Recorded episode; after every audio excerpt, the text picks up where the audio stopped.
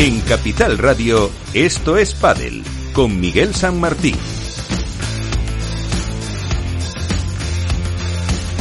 Y con Miki Garay en la parte técnica para llevarles durante los próximos 90 minutos toda la actualidad del mundo del pádel en una semana en la que no hemos eh, tenido torneo, pero sí ha habido bastantes eh, noticias que enseguida les eh, contaremos a la espera de lo que pueda suceder en el torneo de Suecia de World Padel Tour. Vamos a contar la actualidad. Vamos a recibir a Carlos Pochoni, el entrenador de Estupa y Dineno, como uno de los eh, favoritos eh, para hacerse con ese torneo en, tierras suecas. Este va a ser nuestro principal argumento. También hablaremos de Combat, una marca que ha lanzado una nueva colección y contaremos en qué o cuáles son esas eh, características. Pero antes, como siempre, la actualidad.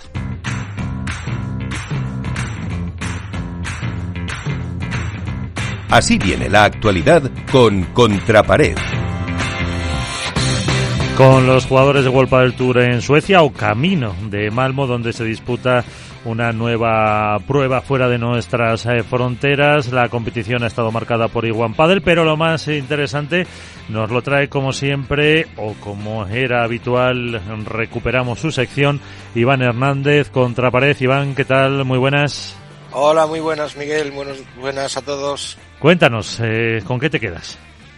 Bueno, esta semana, como bien has dicho, no hemos tenido torneo de World Padel Tour, que es el torneo, por supuestamente, por el que más o menos nos guiamos todos, pero sí que hemos tenido un torneo de I1 Padel que se ha celebrado en México, en Puebla, y bueno, pues vuelven a ganar eh, Franco Dalbianco y Maximiliano Arce, que están de dulce también, junto con Juan y de Pascual y Gonzalo Gabriel Alfonso, que esta vez les han dado la vuelta a la tortilla en el último torneo. Y bueno, es una buena noticia respecto a que estos chicos siguen subiendo en, su profesionalidad y en su juego. Y respecto a Iwan Padel, hay que decir que ya tienen sede final para el máster que se va a celebrar en Salta, en la región argentina de Salta. Y bueno pues es una noticia pues que por fin ya sabemos dónde se va a celebrar el, el máster final de este torneo de Fabrice Pastor. Respecto a otros torneos pues hay que decir que por causas obviamente reales como es el, huracán Otis que arrasó parte de México se ha, se ha, debido de suspender de forma oficial el México Premier de Acapulco en un principio se estuvieron buscando otras opciones incluso llevárselo a Cancún o incluso volver a Monterrey pero eh, pues el cambio la cosa tan prematura no ha dado tiempo a, la organización a buscar sitio, alojamiento para todos los jugadores que supuestamente estaban apuntados y han decidido suspender el de México Premier. Por tanto, en, la, en, el, en el circuito Premier Padel solo nos queda un torneo que es el de Milán que se celebrará a primeros de diciembre y en el cual se podrá definir la parte final de los jugadores con todos los puntos que arrancarán en el 2024. Otras grandes noticias, pues también hay que muchos, muchos son y, muchas son las jugadores profesionales que se van a ir a jugar la Liga Americana, la Pro Padel League o la PPL más conocida, en la cual pues destacan eh, que se han apuntado dentro de ese draft que realizan los equipos americanos jugadores de la talla de Juan Martín Díaz, Miguel Lamperti, Maxi Sánchez, Pablo Lima, Seba Arenón ya jugó el año pasado, pero también aparecen nuevos como Pablo Cardona, Pincho Fernández, que se unirán a los veteranos que ya llevan dos o tres años en Estados Unidos, como Guga Vázquez, Rubén Rivera, Víctor Alonso y Jacobo Blanco. En chicas, bueno, pues en chicas también hay novedades respecto al circuito PPL. Ya estaban Marta Marrero y Cata Tenorio, y ahora se han unido Ana Cortiles, Elia Matraín, Lucía Sainz, Victoria Iglesias y la jovencita de Castilla y León, Carmen Goenaga. En otro aspecto, vamos a ir ya en esta semana que tenemos el torneo de Malmo en Suecia, destacar la baja de Chingoto con una rotura fibrilar.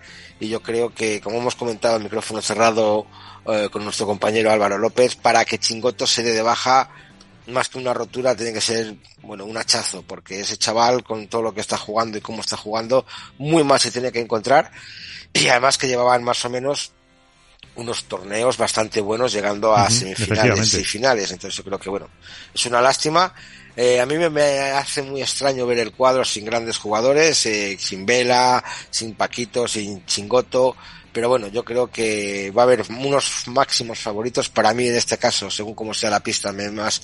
Y ya te fíjate, te, te adelanto hasta mi porra con Dineno y Estupa. Pero vamos a ver cómo se desarrolla el resto de la, de la, de la semana. Y un pequeño apunte federativo. En el mes de noviembre se va a celebrar en Canarias el campeonato de España por equipos de ligas autonómicas. Incido en lo de Copa de España de ligas autonómicas, en el cual los campeones de las ligas autonómicas de cada comunidad autónoma se van a juntar en Canarias para celebrar esa copa. Pues bien, parece ser que hay algo de discrepancia porque Madrid la Federación Madrileña de Padel no tiene una liga autonómica, sí que tiene un campeonato de Madrid por equipos que no es liga. Vamos a ver, entonces habrá que ver eh, en qué se apoyan para presentar esos dos equipos el Padel Dam y el Chamartín, en el cual el Chamartín aparecen jugadoras profesionales como Marta Talabán, como Claudia Jensen, como Claudia Fernández, Cata Tenorio, Isa Domínguez, pero no tiene una liga autonómica. Entonces parece ser que eh, las personas que dirigen la Copa de España, en este caso la, Federación Canaria, que es la que se ha organizado esto, pues se ha quejado o se ha puesto en contacto con el secretario técnico de la Federación, Javier Casadesus, para informarle de tal eh, incidencia y bueno, pues ya sabemos lo que pasa, que ya está montado el pollo, ya ha habido llamaditas por parte de la Federación Madrileña de Padel a la Federación Canaria que no podía ser, que ellos tenían sus equipos campeones, pero claro, añadiéndose a los estatutos o a las normas de los del torneo, es una liga autonómica, no un torneo de ocho equipos y que gana uno. Una liga se refiere a que hay, tiene que haber diferentes jornadas. Los jugadores profesionales que hay tienen que haber jugado al mínimo dos torneos de esa liga con, con sus y luego y luego tienen que haber jugado otros tres torneos. O sea, hay diferentes normas que, por ejemplo, Canarias tiene un equipo que está Álvaro Cepero, Rafa Méndez, pero les obligan a jugar al mínimo dos jornadas, a desplazarse hasta Canarias para poder jugar con esos jugadores. Pero parece ser que en Madrid como tal no ha habido liga o no hay liga porque nos hemos metido en la página web de la Federación de Madrid y es que no hay ligas, o sea, no hay hay, hay ligas de menores y de veteranos. Claro, veteranos, veteranas, veteranas nocturnos, veteranos senior, menores y menores masculinos. O sea, no hay una liga ahí está de equipos. Entonces, ahí está, ahí está la noticia. Pues con eso nos quedamos. Eh, gracias, Iván. Un abrazo.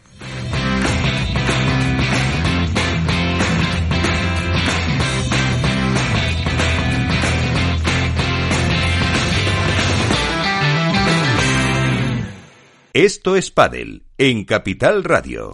Y hace un instante con las noticias, Iván Hernández eh, nos dejaba su porra antes del final del programa y adelantaba que para la pista de Suecia veía unos eh, claros favoritos eh, como eran la pareja formada por Franco Estupazuk y por Martín Dineno. Así que vamos a saludar al mister de ambos. Carlos Pochoni, ¿qué tal? Muy buenas.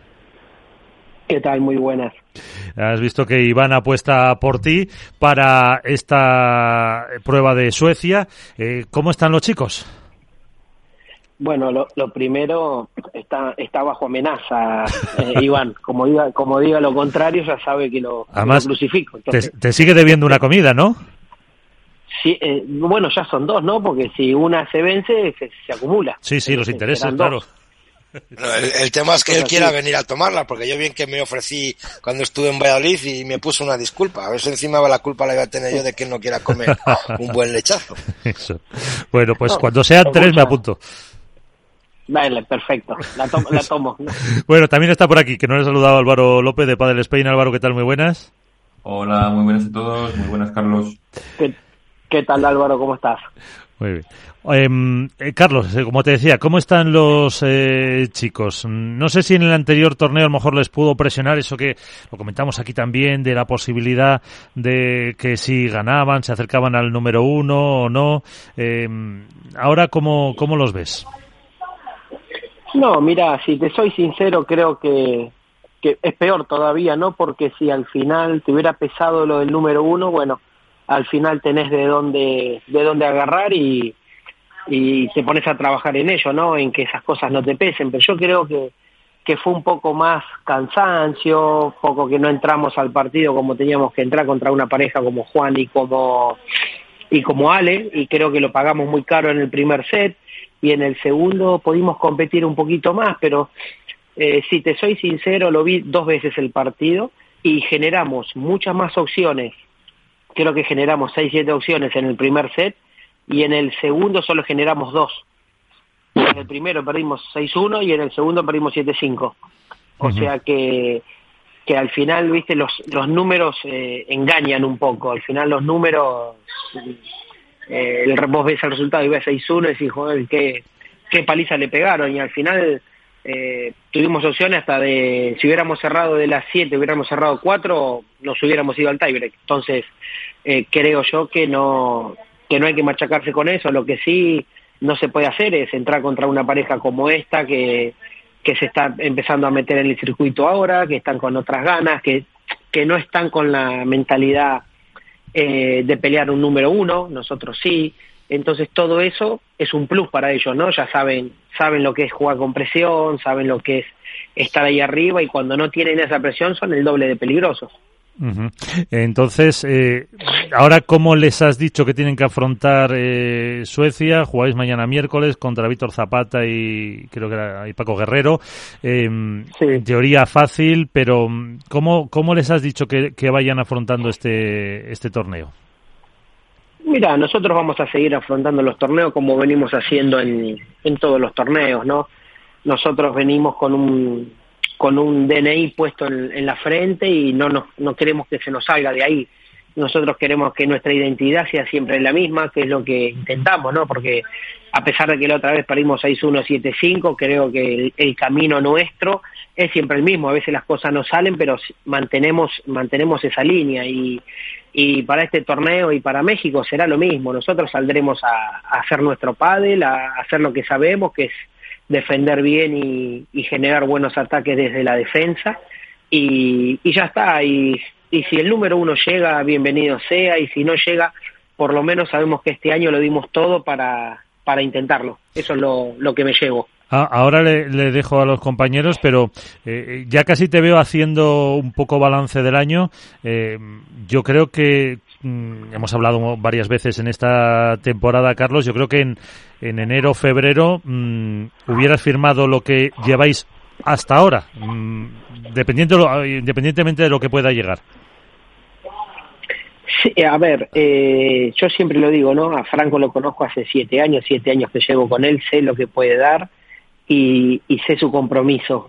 Sé que él tiene un compromiso al 100% pero no lo sabía de, de, Martín y la verdad que los primeros días, las primeras charlas con Martín me gustaron mucho porque él siempre quiso mejorar. Él, yo yo le, lo único que le dije cuando vino es que si él pretendía ser Martín Dineno o, o quería ser una versión mejor que Martín Dineno y él me dijo yo quiero ser mejor y yo creo que este año está teniendo un año impresionante creo que, que estamos en una posición que no sé si, si la merecíamos o no, pero yo sabía que, que íbamos a estar ahí porque sé lo que tengo. Sé que tengo una pareja que puede pelear en todas las superficies, eh, en pista lenta, en pista rápida. Eh, nosotros en pista lenta hemos perdido con Coelho Tapia y la gente siempre pensaba que nosotros éramos los que teníamos que dominar en pista lenta con ellos y ellos en pista rápida. Y nosotros ganamos en Valladolid, pista, le, pista rápida, sol, eh, la ciudad de, de Coelho, de Prato, eh, de Iván. eh, sí, bueno, la presión la, la, presión de que esté Iván ahí no, no nos afectaba mucho, ¿eh? pero, madre, madre, Ah, digo, a, a, buenas, a buenas, a buenas que Iván, Iván no genera presión. Me genera un poco más de presión Arturo, que mide dos metros, que, que, Iván.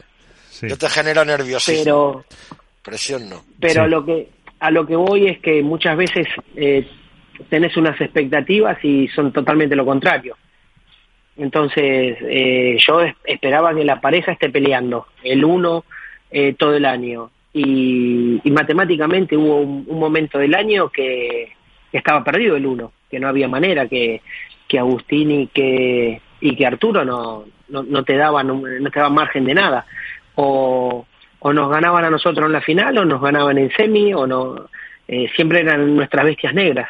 Y a mitad de año, cuando vino el parate, eh, a partir de septiembre creo que las cosas cambiaron, nosotros seguimos con el mismo nivel, es más, creo que hemos mejorado un poco también, estamos un poco más, más agresivos en, en ataque y creo que, que lo venimos haciendo muy bien y espero cerrar el año así. Después, si, si mantener este nivel no me da el premio que estoy buscando, que es el número uno, voy a estar igual de orgulloso. eh, Iván. Hola, Carlos, ¿qué tal estás? Aparte de enfadar conmigo, como siempre, que me encanta enfadarte. Nos enfadamos bien, nada más que un buen pique. A ver, sí. yo he estado mirando un poquito lo que tú has estado contando, ¿no? Las estadísticas y lo que estabas diciendo, y la verdad que es, es para no quejarse, ¿no? De los últimos seis torneos, habéis quedado desde Francia, habéis ganado cinco torneos, siempre nos, nunca os habéis bajado de semifinales en ningún torneo del año. Eh, ¿Cómo llegan los chicos ahora de desgaste físico? Eh, sobre todo, pues hombre, el, desgaste físico. Y la segunda pregunta es, eh, ¿qué te parece la suspensión tanto del Buenos Aires Padel Master como del de México Premier Padel? Bueno, mira, eh, sobre la parte física creo que estamos bien. Eh, al final todo esto que está pasando, ¿no? De, que se caigan tres torneos a, fin de año, al jugador le da un alivio, ¿no? Porque no es lo mismo ahora viajar a Malmo, el domingo viajar a Argentina, dos semanas en, en México y Milán y Barcelona, todo seguido. Cuando tenés entre semana y semana una semana libre. Eso ayuda mucho, quieras, quieras o no, al final eso viene bien. Por un lado viene bien por el descanso, por otro lado, si te soy sincero, no me viene bien porque en nuestra pelea el torneo de Buenos Aires hubiera sido eh, de gran ayuda, ¿no? Tanto, tanto como eh, para Arturo y para Agustín como para nosotros, ¿no? Yo siempre cuando cuando digo eso, yo me refiero a que las dos parejas le quitas la oportunidad a ellos de, de poder afianzarse y de poder ya cerrar el año como número uno y a nosotros de poder acercarnos a, a ellos. Pero al final eh, yo en, la política de los torneos, que de qué pasó, qué no pasó, no, no, no me voy a meter porque no es algo que, que a mí me, me, me tenga que importar, ¿no? Yo siempre quiero que, que, los torneos en Buenos Aires se hagan por la gente, porque sé que, que hay muchísima gente que, que, espera este torneo todo el año y bueno, lamentablemente se, se canceló y la gente se, se quedó sin torneo. Eso la verdad que es no es grato para, para la gente del pádel, ¿no? Que hace un esfuerzo tan grande para, para ir. Pero bueno, es lo que tocó. Uh -huh. Álvaro. Hola, muy buenas, Carlos. Yo te quería preguntar, eh, un poco en relación a lo que han comentado Miguel Iván, haciendo un poco esa recapitulación del año, aunque todavía queda un poquillo. Eh, tú que has llegado, digamos que a un proyecto nuevo, a juntar a, a Martín y a Franco, eh, más allá de que, de que tiene, has tenido la facilidad de que, bueno, están en la misma ciudad eh, o, o, pueden entrenar a lo mejor más asiduamente juntos, eh, ¿cómo se arma una pareja eh, y se pelea por tantos títulos teniendo en cuenta que apenas has tenido tiempo eh, entre torneos, como bien has dicho tú, de, de poder entrenar eh, y de poder preparar cosas y aparte que no es la única pareja que tienes tú, sino que entrenas a más jugadores. Sí, bueno, mira, eh, la verdad que la primera vez que se juntaron ellos yo ya me di cuenta enseguida que, que se conocían, enseguida te demuestran que se conocían. Franco sabía perfectamente dónde tenía que cubrir a Martín y Martín perfectamente lo que tenía que cubrir de Franco y, cuando, y, y vos te das cuenta cuando, cuando ves que un jugador va por delante de Franco en velocidad, no es que sea más rápido, es que tiene mejor lectura. Y si tenés un jugador que juega con vos, que va por delante tuyo, es porque se entienden a la perfección, porque saben lo que vos vas a generar con la bola. Entonces yo creo que, que Franco y Martín lo que tienen es, es eso, ¿no? Que, que los dos saben perfectamente lo que va a hacer cada uno y eso es una ventaja, porque eso posiblemente lo consigas en el mes 6, 7 de una pareja, que, que, que encajen eso y nosotros lo teníamos en el primer torneo. Uh -huh. Eso, eso para mí fue muy uh -huh. fácil empezar a trabajar, me dio mucha facilidad para trabajar. Sí. Eh, Ahora, dentro de lo que, pues todo este, este mm, tono, esta temporada, estos resultados eh, que estás eh, comentando, como te preguntaba yo, eh, para Malmo, los retos siguen siendo los mismos, las, pues los condicionamientos. También, mm, que ¿Cómo se puede gestionar si a lo mejor no llega un título, un título más? Eh, ¿Lo tienes más o menos hablado? No, no, la verdad que no, no. Nosotros no, no viajamos a los torneos diciendo tenemos que ganar acá. Nosotros viajamos y ya está. Y pasará lo que tenga que pasar y, es así, esto no, no va a cambiar en nada. Si las cosas salen bien y se hacen bien, pero no tenés premio o no ganas el torneo, no pasa nada. Eso es, es la ley del deporte, ¿no? Muchas veces vos entrenás bien, te cuidás, haces un montón de cosas y no ganás. Yo he vivido, he, vivido situaciones, no sé, con Franco y con Cristian Gutiérrez. Me acuerdo que en el torneo de, de Portugal Cristian se lesiona y le dice a Franco que va a ir al médico, todo, pero que no sabe si va a jugar el siguiente torneo, que era dentro de dos semanas. Y, y estaba Pablo Lima suelto fue con la época que también Vela estaba lesionado y, Pablo le dijo a Franco, che, si el gordo no está, yo estoy para jugar con vos eh, sin problema. Y Franco le dijo, bueno, dale. Y, y, nos reíamos nosotros, ¿no? Con Franco decíamos, bueno, ojalá el gordo esté lesionado, ¿no? Así jugamos con Pablo. Y, y salió salió el gordo del médico un día antes de que cierre la inscripción y, y le dice a Franco, tengo, tengo malas noticias, le dijo. ¿Qué, qué pasó, gordo? Puedo jugar y, al final tuvo que jugar con Cristian y fuimos al torneo sin prácticamente sin haber entrenado y ganamos el torneo. Fíjate.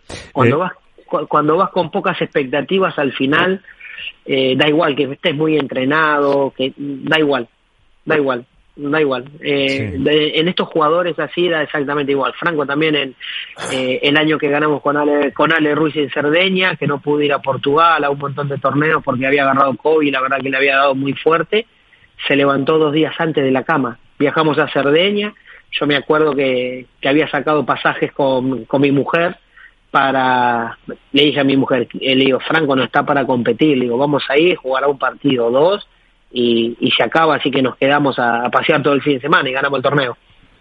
Me, me quedé sin fin de semana en la playa, todo. Y casi sin Pero, eh, claro, nada, bueno, al final cuando ganas, viste, tu mujer no te puede decir nada. Sí. Pero al final, viste, cuando vas con una expectativa de, decir, bueno, voy a ver qué pasa, pasa lo contrario. Entonces nosotros queremos ir así, sueltos, sin, sin ir con la, con, con, la responsabilidad de tener que ganar. Y una última por mi parte. Eh, se ha introducido un nuevo factor o ha vuelto un nuevo factor eh, que son eh, Lebron y Galán. Eso también añade toda más competencia todavía en una pareja que hasta hace dos torneos, tres torneos, eh, pues eh, no estaba en las en las quinielas.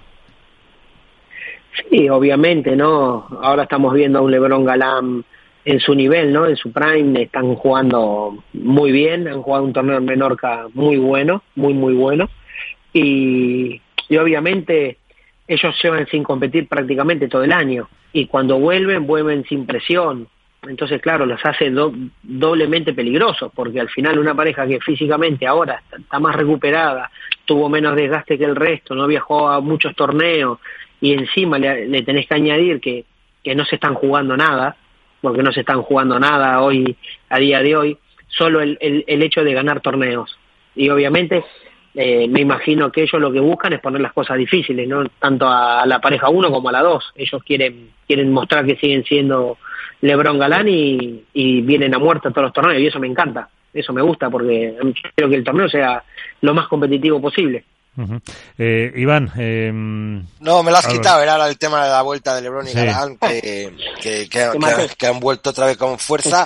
eh, pero viendo el cuadro de, de Malmo, eh, me vas a responder a lo mejor como, como Álvaro López, un buen atlético de partido a partido, pero ¿dónde, ¿en qué ronda ves tu, tu mayor problema?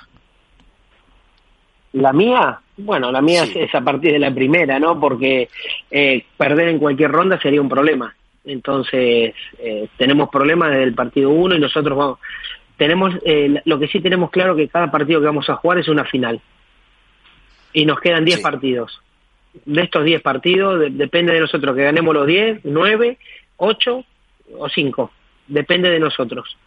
Porque creo que hemos demostrado que le podemos ganar a cualquier pareja, entonces mm, creo que si hacemos las cosas bien eh, y ganamos los 10 partidos, eh, vamos a estar ahí en la pelea al 100% por el 1.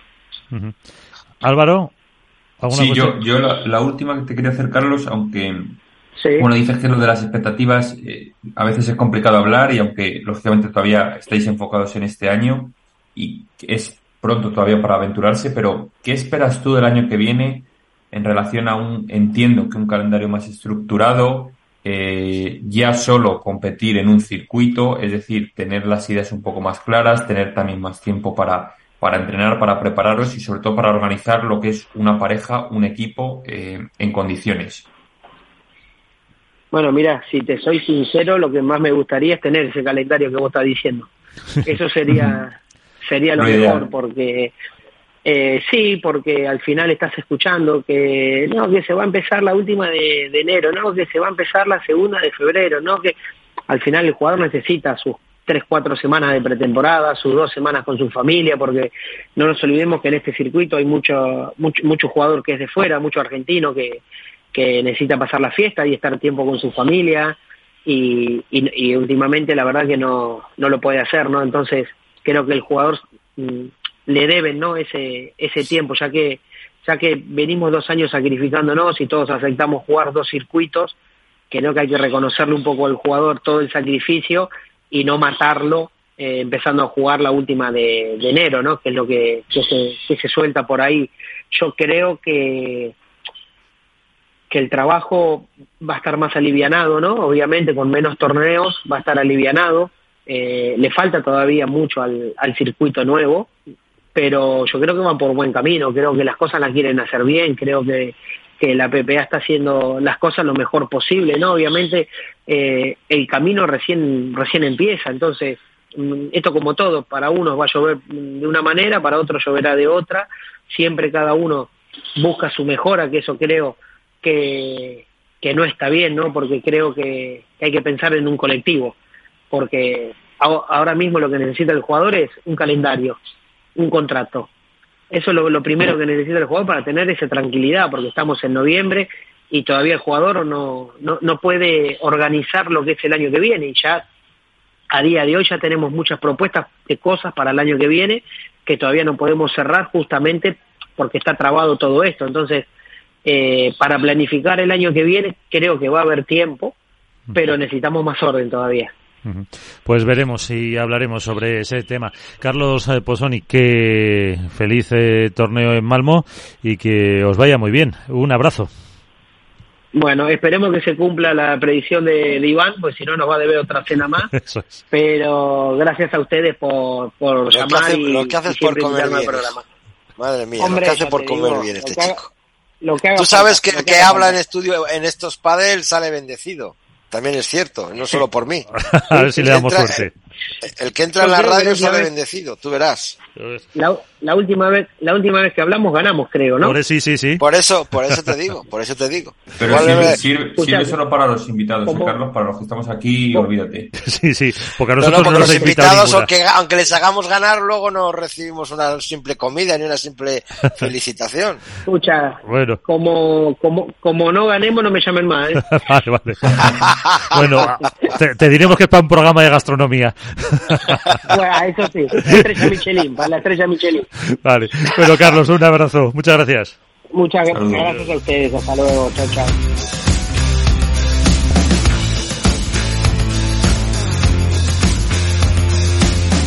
Esto es Padel. En Capital Radio te mantenemos económicamente informado desde que amanece. Son las 7 de la mañana, hora central europea, las 6 de la mañana en Canarias. Aquí comienza Capital, la bolsa y la vida. Haciendo algún break en el camino. Enseguida, hora trading la hora más golfa de los mercados. Para continuar informándote después de comer. Son las 4 de la tarde, las 3 en Canarias. Esto es Mercado Abierto, en Capital Radio. Y que cierres el día conociendo todos los detalles. Señoras y señores, buenas noches, bienvenidos. Escuchan la sintonía de Capital Radio. Les invito a que nos acompañen aquí en el balance Capital Radio. Información económica de calidad.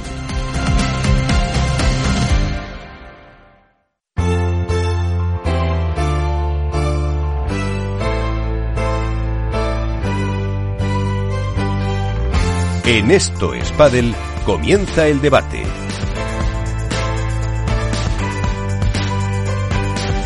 Y se incorporan al debate nuestros compañeros del mundo deportivo. Nacho García Padelazo, ¿qué tal? Muy buenas. Hola, ¿qué tal? Muy buenas. Y también eh, Alberto Bote. Alberto, ¿qué tal? Muy buenas. ¿Cómo están los máquinas? Lo primero de todo. Pues eh, como siempre, con un comunicado que nos eh, llegaba de la PPA, la Asociación de Jugadores Profesionales, que dice que en legítima defensa de los intereses de los jugadores asociados a esta quiere comunicar oficialmente su posicionamiento respecto a ciertas irregularidades que vienen sucediendo en aquellas competiciones desarrolladas o supervisadas por parte de la Federación Internacional de Padel, la FIP. Concretamente, y como detonante del presente comunicado, PPA quiere mostrar su disconformidad con la estructuración del cuadro y reparto del prize money determinado por la FIP para el torneo de categoría Platinum que actualmente se está disputando en Ciudad de México. En la propia información facilitada por FIP em, sobre las características del torneo, que ha establecido un cuadro final de 28 parejas más 4 de la previa. Sin embargo, el torneo se está desarrollando con 28 más 4 más 2 wildcard.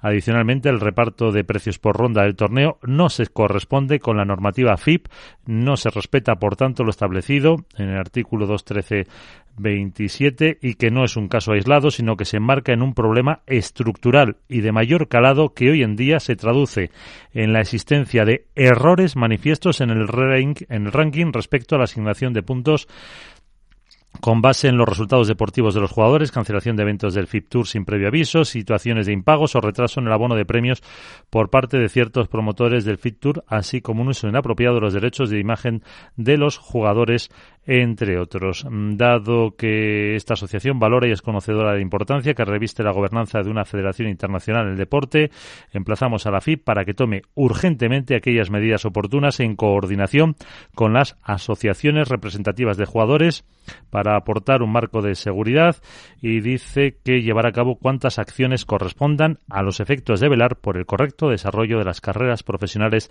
de los jugadores y defender sus derechos. Mm, cómo se interpreta esto o si incluso lo veis que se pueda extrapolar un poquito más allá de estos eh, primeros torneos en el eh, tono más o menos duro que, ha puesto la, la FIP. Iván. ya me soltéis el perro muy rápido. A ver, no, he visto, porque estabas desmuteado, más que nada. Es un problema para mí bastante serio, porque después de toda la cordialidad que han demostrado en los últimos dos años para conseguir tener grandes torneos de Premier Padel y un gran circuito, eh, de comprar World Padel Tour y tener casi casi cerrado el calendario final, que venga este problema, para mí es serio y no hay que centrarse solo en el mero hecho de que sea un FIP Rise o un FIP Tour o un FIP tal. Es cuestión de que está bajo el amparo de la FIP y supuestamente la PPA se, se creó para, para estar con de la FIP de la mano, para ir de la mano también con QSI y hacer más grande el padre. Y si resulta que a los que juegan los FIP Rise o otro tipo de menores, por decirlo, por considerarlo menor de los, de los P1, los Mayor, no les pagan, les pagan mal, cambian torneos y tal, yo creo que este comunicado viene después de alguna que otra negociación y alguna otra toque de atención por parte de la PPA a la FIP de lo que estaba pasando y al no tener respuesta, es mi opinión, ¿eh? Al ya no tener respuesta, pues han decidido sacar este comunicado. Si no, no, no, no, no entiendo el momento, porque se están jugando a lo mejor, quién sabe, el P1 de Milán. Nacho. Bueno, lo primero es eh, yo lo calificaría de sorprendente, el comunicado de la, de la Asociación de Jugadores. Sorprendente porque no es una denuncia puntual o una protesta puntual por un hecho concreto. Eh, señala lo que está ocurriendo en el FIF Platinum Ciudad de México en torno a la composición del cuadro y al reparto de los premios, que según dicen los jugadores no cumple con la normativa técnica de, de FIP Tour. Pero no solamente eso, sino que en un comunicado extenso que has comentado antes, Miguel, se habla de eh, impagos o retrasos en los abonos de los premios, se habla de problemas de errores de cálculo, errores manifiestos en, el ranking respecto a la asignación de puntos, se habla de un uso inapropiado de derechos de imagen y no solo eso, todo eso lo enmarca en un problema estructural y de mayor calado, eh, apuntando directamente a la línea de flotación de la Federación Internacional de Pádel.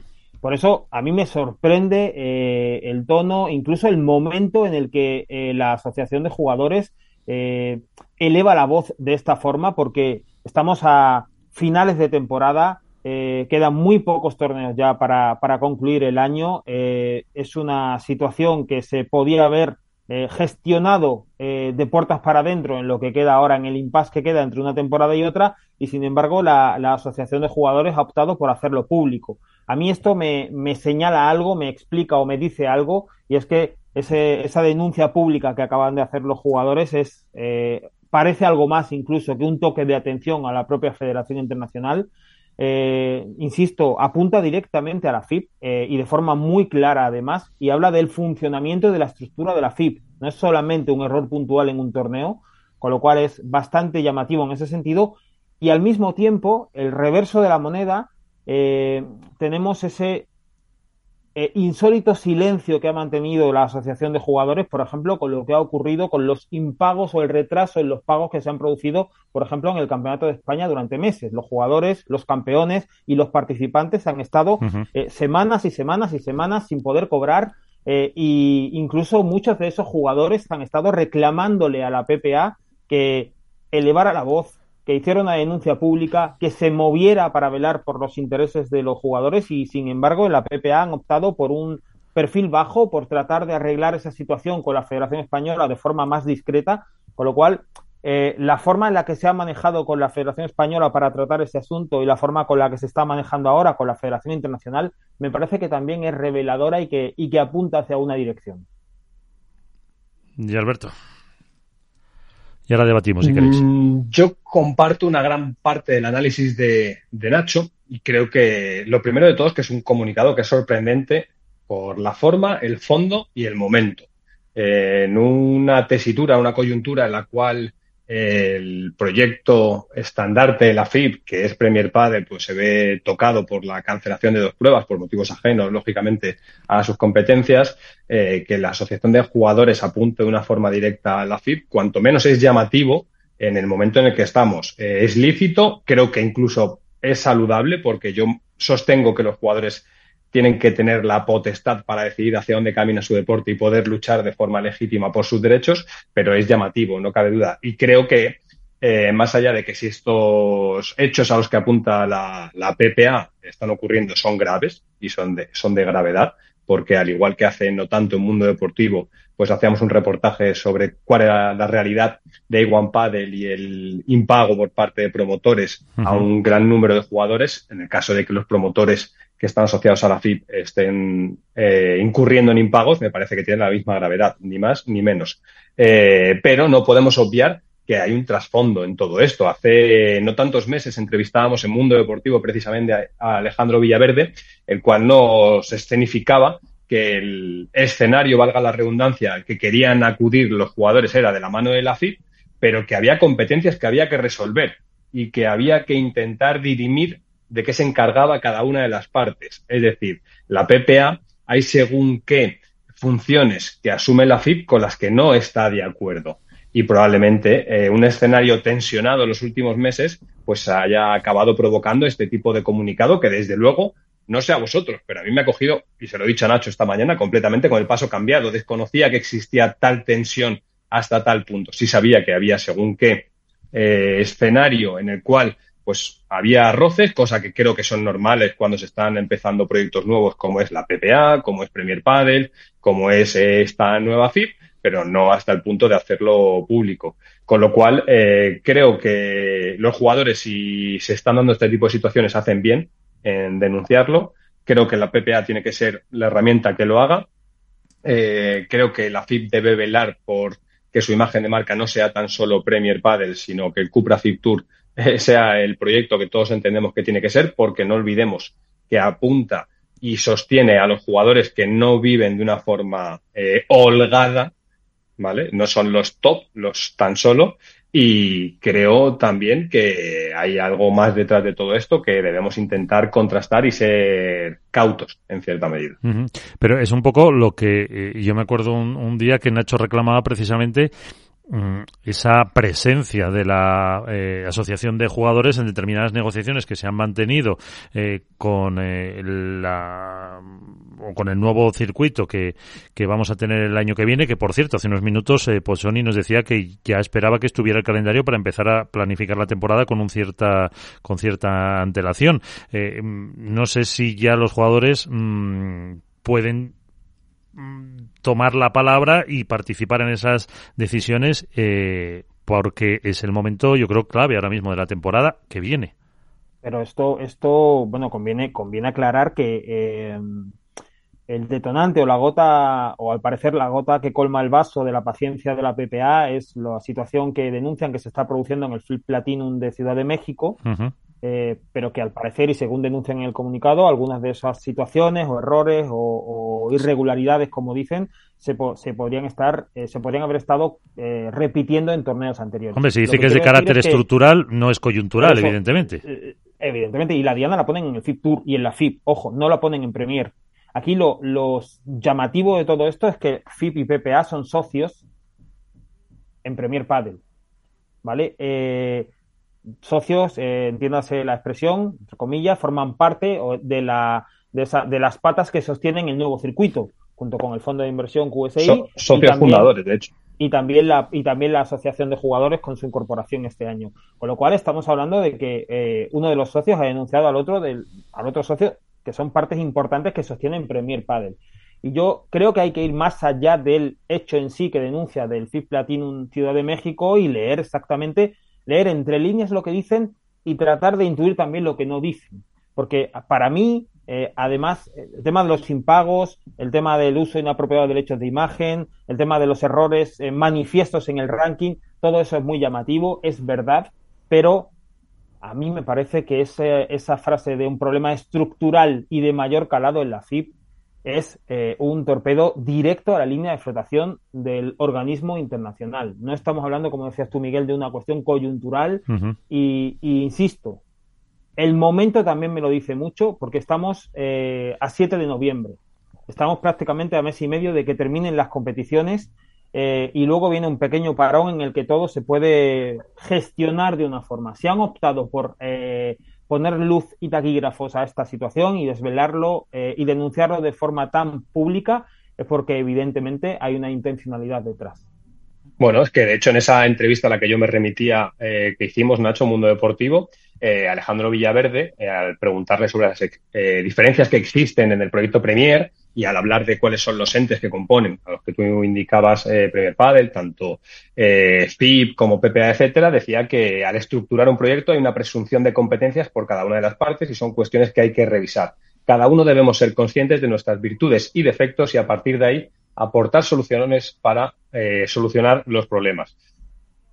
Creo que evidentemente lo que deja claro, además de que invito a todo el mundo a que la lea porque la hicimos en julio, me parece, y, se habla más con respecto de, este tema, en el que deja claro que quieren ir de la FIP, en Premier Padel, etcétera, etcétera, etcétera, pero creo que pone de manifiesto que había un escenario tensionado.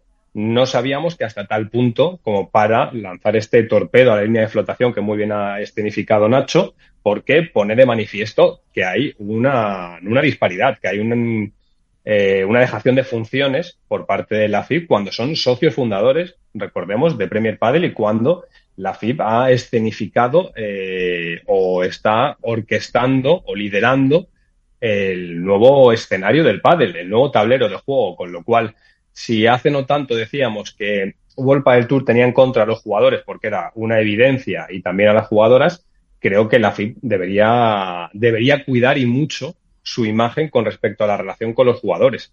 Porque si el World del Tour perdió esa pugna por el pádel o por el futuro del pádel, precisamente porque descuidó al mayor de los activos, que son los protagonistas, si esta nueva era comienza con este tipo de situaciones y no responde a algo más, que yo creo que responde a algo más, No creo que sea tan solo lo que se apunta en el comunicado, sino que creo que quizá la PPA pues sí que pueda estar interesada en tener según qué peso o protagonismo en según qué toma de decisiones en algunos eh, apartados que conciernan a los jugadores, pues creo que, la FIB debería, debería vigilar este tipo de, situaciones. Y redunda, una vez más, creo, en algo que creo que coincidimos todos sobre la FIB, que hace muy buen trabajo en muchos aspectos, que está mucho más eh, organizada que antes, más profesionalizada que antes, aunque tenga muchísimo que mejorar, pero que a nivel de comunicación la FIB sigue teniendo un gran déficit.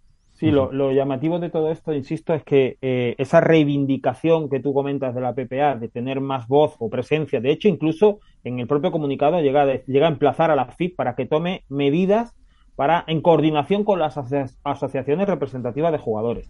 Yo quiero recalcar bien que se está refiriendo al Cupra FIP Tour. Se está refiriendo al Cupra FIP Tour, no a Premier Padel.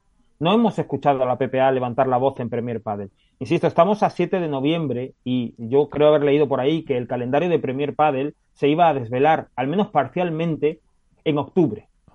Y estamos a 7, a 7 de noviembre y todavía no conocemos las pruebas del año que viene eh, del eh, circuito hegemónico que vamos a tener. Con lo cual, y yo no he escuchado a la, a la PPA, tampoco he escuchado a la PPA hablar del ranking, y es evidente y, eh, muy claro que hay muchos jugadores que no están de acuerdo con la forma en la que se ha eh, gestionado o traducido eh, el cálculo del ranking de World del Tour al año que viene con Premier Padel. habla, apunta directamente al Cupra Fit Tour y dice que, hay, que la Federación Internacional de Padel debería tomar medidas urgentemente en coordinación con las asociaciones representativas de jugadores. Está muy bien que la FIP quiera contar con los jugadores, pero ojo, es una federación. Y la asamblea de la Federación Internacional de Padel está formada por eh, sus asambleístas. Y hay una junta directiva de la Federación Internacional de Padel. Quiero decir que no nos olvidemos que esto no es Premier. El Premier está en las asociaciones de jugadores. En la Federación Internacional de Padel están los eh, asociados, los federados, ¿vale? Con lo cual, insisto, hay que hacer un pequeño, un pequeño matiz ahí. Entonces, eh, a mí, insisto, a mí me llama mucho la atención eh, la forma y el momento en el que se produce esto y cómo claramente apunta directo a la FIP y qué eh, consecuencia o traducción va a tener en la relación con Premier. Porque claro, si desde el punto de vista de la PPA la FIP tiene un problema estructural, yo me hago una pregunta. ¿Está entonces la FIP capacitada para ser uno de los pilares que sostiene Premier Padel, el circuito profesional de Padel que va a imperar eh, y eh, aparto un momento a uno Padel que sigue su, camino y no me olvido de él, pero desde luego es el circuito que viene a suceder a World Padel Tour. Eh, ¿Está la FIP entonces para sostenerlo con esos problemas estructurales después de este comunicado que vendrá? A ver, yo, yo, sabes que soy, voy un poquito en discordancia con vosotros. Acepto lo del torpedo, la línea de flotación, pero hay que saber a qué altura de la flotación. Me explico. Eh, yo creo que a lo mejor los, el problema puede venir de la, de la organización deportiva de ranking y a lo mejor no a las altas esferas. Que no quito culpa de las altas esferas, pero creo que la parte organizativa, deportivamente hablando, el técnico deportivo, el ejecutivo deportivo, el que controla el ranking, pues a lo mejor es el que no lo está haciendo bien. Otra cosa es que las altas esferas, como decís vosotros, tengan conocimiento de este cambio de normativa de la 28 parejas más 4 más 2. Iván, no sé, no, yo, yo entiendo, entiendo por dónde vas, pero la PPA no apunta ni a cargos ni a personas. Habla de un problema estructural. Estructural, claro, claro. por, eso me ¿eh? centro yo en la estructura deportiva, no en la estructura pero, pero, también habla de impagos. perdona, perdona, Iván. voy a, razón. Voy a repetir la respuesta que dio Alejandro Villaverde a Mundo Deportivo al ser preguntado por cuáles eran las funciones de cada uno de los entes en Premier Padel. Y la respuesta fue, al estructurar un proyecto hay una presunción de competencias por cada una de las partes y son cuestiones que hay que revisar. La siguiente respuesta, que es, entiendo que sus palabras, eh, la postura oficial es ir, de es ir, de la mano con la FIP. Nuestra postura es ir de la mano con la FIP, pero hay determinadas cuestiones que hay que resolver. Evidentemente, este caso que eh, estaba en relación a Premier Padel, la PPA lo está aplicando exactamente igual al Cupra FIP Tour. Es decir, cada una de las competencias de las partes debe saber de quién es cuestión y cuáles son las virtudes y los defectos que tienen. Con lo cual, la PPA no apunta a personajes, no apunta a personas, no apunta a, a apunta a que según qué apartados Sí. La PPA debería tener Mejorar. voz y. Efectivamente, pues a lo mejor lo que tiene que mejorar, como lo has hecho tú, primero la parte de comunicación, que la tiene en, en menos tres, la parte organizativa a lo mejor de torneos y la parte ejecutiva de, de, de, de, deportivamente hablando. Son esas a lo mejor esas tres estructuras que se, que se están llamando a, a ver ahora. Por otra parte, me gusta el comunicado porque parece ser que siempre nos hemos acostumbrado a que los comunicados de Premier Padel vayan siempre en contra de una misma organismo, contra Gorpa del Tour, contra Lisandro Borges, contra no sé quién, contra...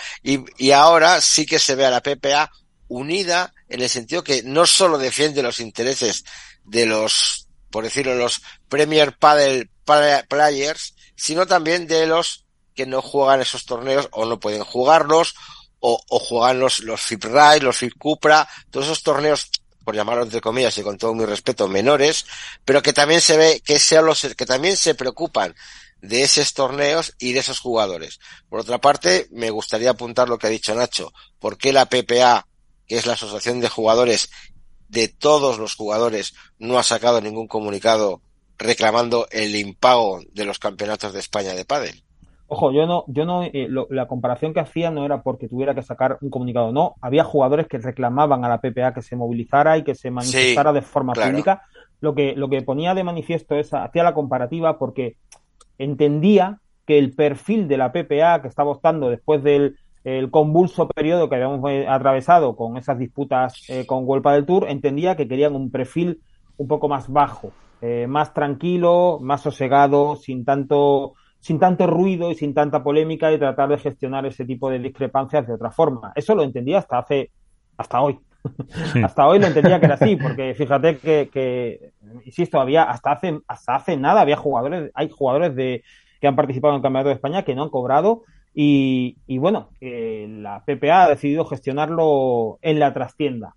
Sin embargo, esto va en contra de esa percepción que tenía. Claramente, esto es un, es un, han descorrido las cortinas, se han situado en el centro del escenario con el megáfono en mano y han dicho, señores, que hay una buena nueva. Y es que la FIP no funciona.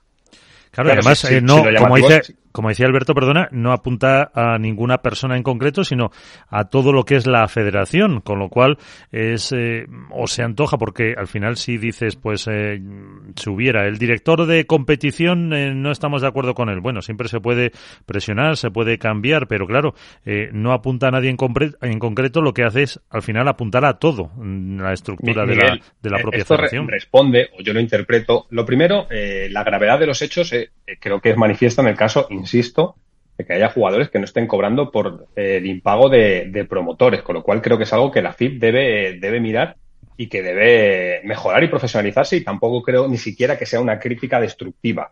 Pero a lo que apunta es la PPA ha tenido un papel o está teniendo un papel de cierta relevancia en la estructuración de Premier Padel, en el desarrollo del calendario. Se han escuchado muchas de sus peticiones y esto es un reclamo para tener un papel similar dentro del Cupra Fit Tour.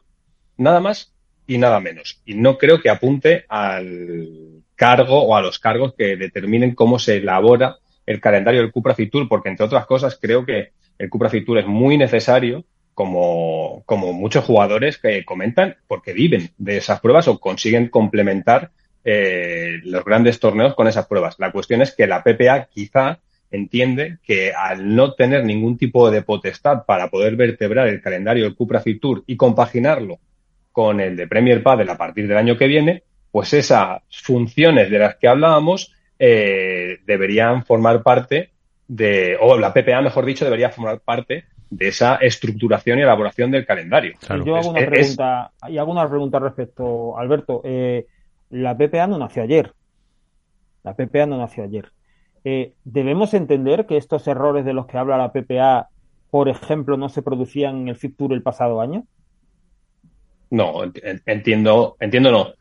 De hecho, soy consciente, eh, eh, creo, que nosotros, creo que la mayoría lo somos, que este tipo de situaciones eh, se han estado negociando, hablando, discutiendo de forma privada. Por eso lo relevante es el poner el foco sobre ello y hacerlo público. No es el hecho en sí a mí me a donde quiero llegar es que eh, a lo que comentaba al principio que me parece sorprendente el comunicado la forma y el momento en el que se produce. Y el momento en el que se produce. Porque no olvidemos que esto se produce justo cuando ya hay un acuerdo de adquisición por parte de QSI de World del Tour, cuando ya sabemos que el Premier Padel es que el principio del circuito profesional eh, que va a tener, a, eh, va a heredar eh, toda la competición que, que había organizado eh, World del Tour durante 10 años. digamos que ya está prácticamente asegurado ese acuerdo, los jugadores ya están subidos en ese barco y es ahora cuando está todo prácticamente zanjado cuando la PPA decide eh, salir a la palestra y apuntar directamente a la FIP. Es probable que esta denuncia pudiera haberla hecho el año pasado y ya estarían arreglados eh, partes de, esos, de esas irregularidades que denuncian. Sin embargo, el año pasado eh, la situación no era la que es a día de hoy. FIP y PPA se necesitaban. FIP y PPA se necesitaban. Y la impresión que da es que ahora a la PPA no necesita tanto a la FIP. o por lo menos no le eh, incomoda eh, levantar la voz como lo ha hecho. Yo, yo, yo no sé si es tanto que no necesite la FIP como es el hecho de qué papel entiende la PPA que debe tener en el desarrollo del pádel y en la estructuración del pádel de cara a 2024. Totalmente. Hasta ahora, es que yo creo que va por ahí. A, lo que voy es que sí, totalmente, lo has explicado mucho mejor que yo, por supuesto.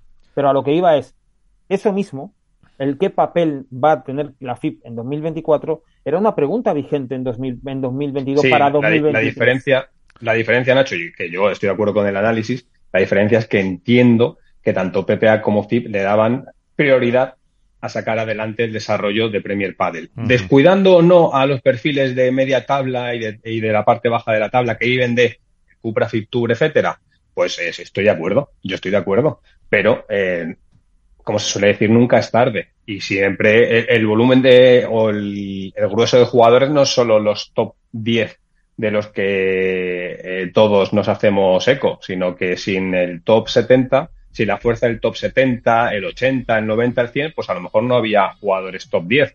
Bueno, nunca es tarde y, insisto, lo llamativo no es el hecho de que existan esta, esta disparidad de criterios entre la PPA y la FIP. Lo llamativo es que lo hagan público y que lo hagan en el momento en el que se hace. Porque, insisto, Premier Padel ha sufrido dos reveses importantes teniendo que cancelar un P1 y un Major. Y con tres meses casi de ausencia en el calendario, cuando World del Tour se está despidiendo y todo el foco mediático está centrado en el adiós de World del Tour, eh, pues que la FIP pierda eh, un poco la narrativa y el relato y que en el que tenía un socio, pues ahora encuentre una cierta reticencia creo que, comunicativamente, más allá de estructuralmente, organizativamente, lo cual yo no soy especialmente eh, ducho en ello, pues creo que la FIP debería, debería revisarlo eh, en profundidad porque la FIP ahora va a tener mayor responsabilidad de la que tenía antes. Mm. Antes tenía una responsabilidad evidente como órgano rector del pádel, pero ahora, al haber apostado de forma directa por un circuito, y tener uno propio, como es el Cupra Zip Tour, y estar por encima de las, no sé, Nacho e Iván tienen más información sobre esto, pero por encima de las 150 pruebas entre Premier y Cupra Zip Tour pueden estar al año, eh, la FIP debe incrementar su estructura, debe profesionalizarse aún más y a lo mejor debe buscar eh, socios y aliados para poder seguir creciendo. Creo que la FIP ha hecho un gran trabajo en los últimos cinco años y es evidente lo que ha crecido de ser la nada prácticamente o vivir en el ostracismo a ser un órgano con, una, con un cierto peso en, en las eh, direcciones que se están tomando en el pádel, pero eh, la pregunta muchas veces no la hacemos es, ¿está creciendo más el deporte de lo que según qué estamentos pueden soportar? Bueno, pues a lo mejor la FIP tiene que pararse a pensar una vez que ya ha conseguido sacar adelante Premier y ver hacia dónde va esto y si el Cupra FIP Tour necesita de una cierta potenciación, mejora o necesita una mayor inversión en muchos aspectos que no solo tienen que ver con lo económico. Yo creo que es un toque de atención, creo que es un mensaje, creo que va más allá del Cupra Fit Tour, sinceramente. Eh, hablas con jugadores y te cuentan eh, las deficiencias que hay a día de hoy, porque las hay en varios de los torneos de Premier Padel, deficiencias organizativas, deficiencias logísticas, deficiencias en la configuración de horarios, de turnos de juego, etcétera, etcétera, deficiencias a muchos niveles. Eh, la respuesta a esas deficiencias es calma, tiempo, esto está empezando, hay que seguir, hay que valorarlo con el tiempo porque vamos a hacer un gran producto, etcétera, etcétera, etcétera. Es decir, paciencia. y la sensación que da es que con Premier sí, sí hay paciencia y, con la FIP eh, se, va a utilizar otro rasero porque hay otros intereses en el juego. Yo insisto, a mí me parece un toque de atención en toda regla que va más allá del Cupra FIP Tour, que va más allá del Cupra FIP Tour. Creo que al hablar de problemas estructurales estamos hablando de otra cosa y tengo la impresión de que no se va a quedar aquí, de que no se va a quedar aquí. Es un, es un aviso claro de los jugadores, de los jugadores profesionales, de los jugadores profesionales a la Federación Internacional para decirles eh, hemos caminado juntos este tiempo, pero si tenemos, vamos que, si tenemos que soltarnos de la mano ahora, nos soltaremos. Mm. ¿Y creéis que va a haber una respuesta por parte de la FIP? Mm, no. Improbable, ¿no? Yo creo que no, porque como no comunica, como no comunica nada, solo A mí me gustaría escuchar a la FIP, hasta ahora no la, no la ha tenido, y me gustaría escuchar también a las jugadoras.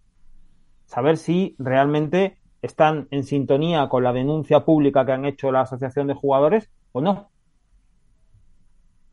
Sí, pero el tema que hay torneo en Puebla, vamos, en, hay, en ese torneo de Fidel que acusa a la PPA, ¿juegan las chicas?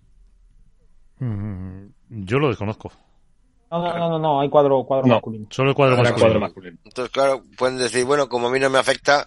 Hombre, pero, pero hombre, si, si el tema de ranking o tema de impagos eh, no, se refiere a México, yo creo. Sí, pero claro, son, supuestamente, por lo que está dando a entender, Sí, bueno, Iván, pero, pero sí, que puede afectarlas, obviamente. Con, la creación de asociaciones se supone que hay un sentimiento gremial por parte de los jugadores y las jugadoras y que no solo tienen que velar por sus intereses cuando están presentes, porque lo que hoy es una gota de agua en el mar, el día de mañana se puede convertir en el mar entero.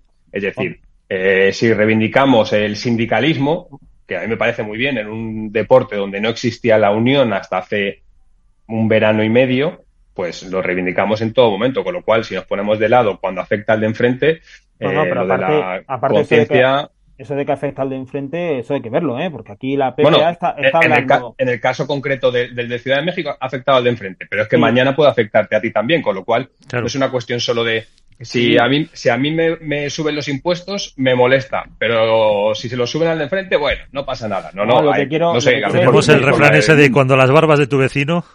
Exacto. Bueno, pero es que no hace falta esperar a mañana. Yo insisto, esto del torneo, lo que está ocurriendo en el torneo de México, según la PPA, insisto, según la PPA, es una cosa que está pasando y que afectaría, en principio, solo a los jugadores porque hay torneo, solamente hay cuadro masculino.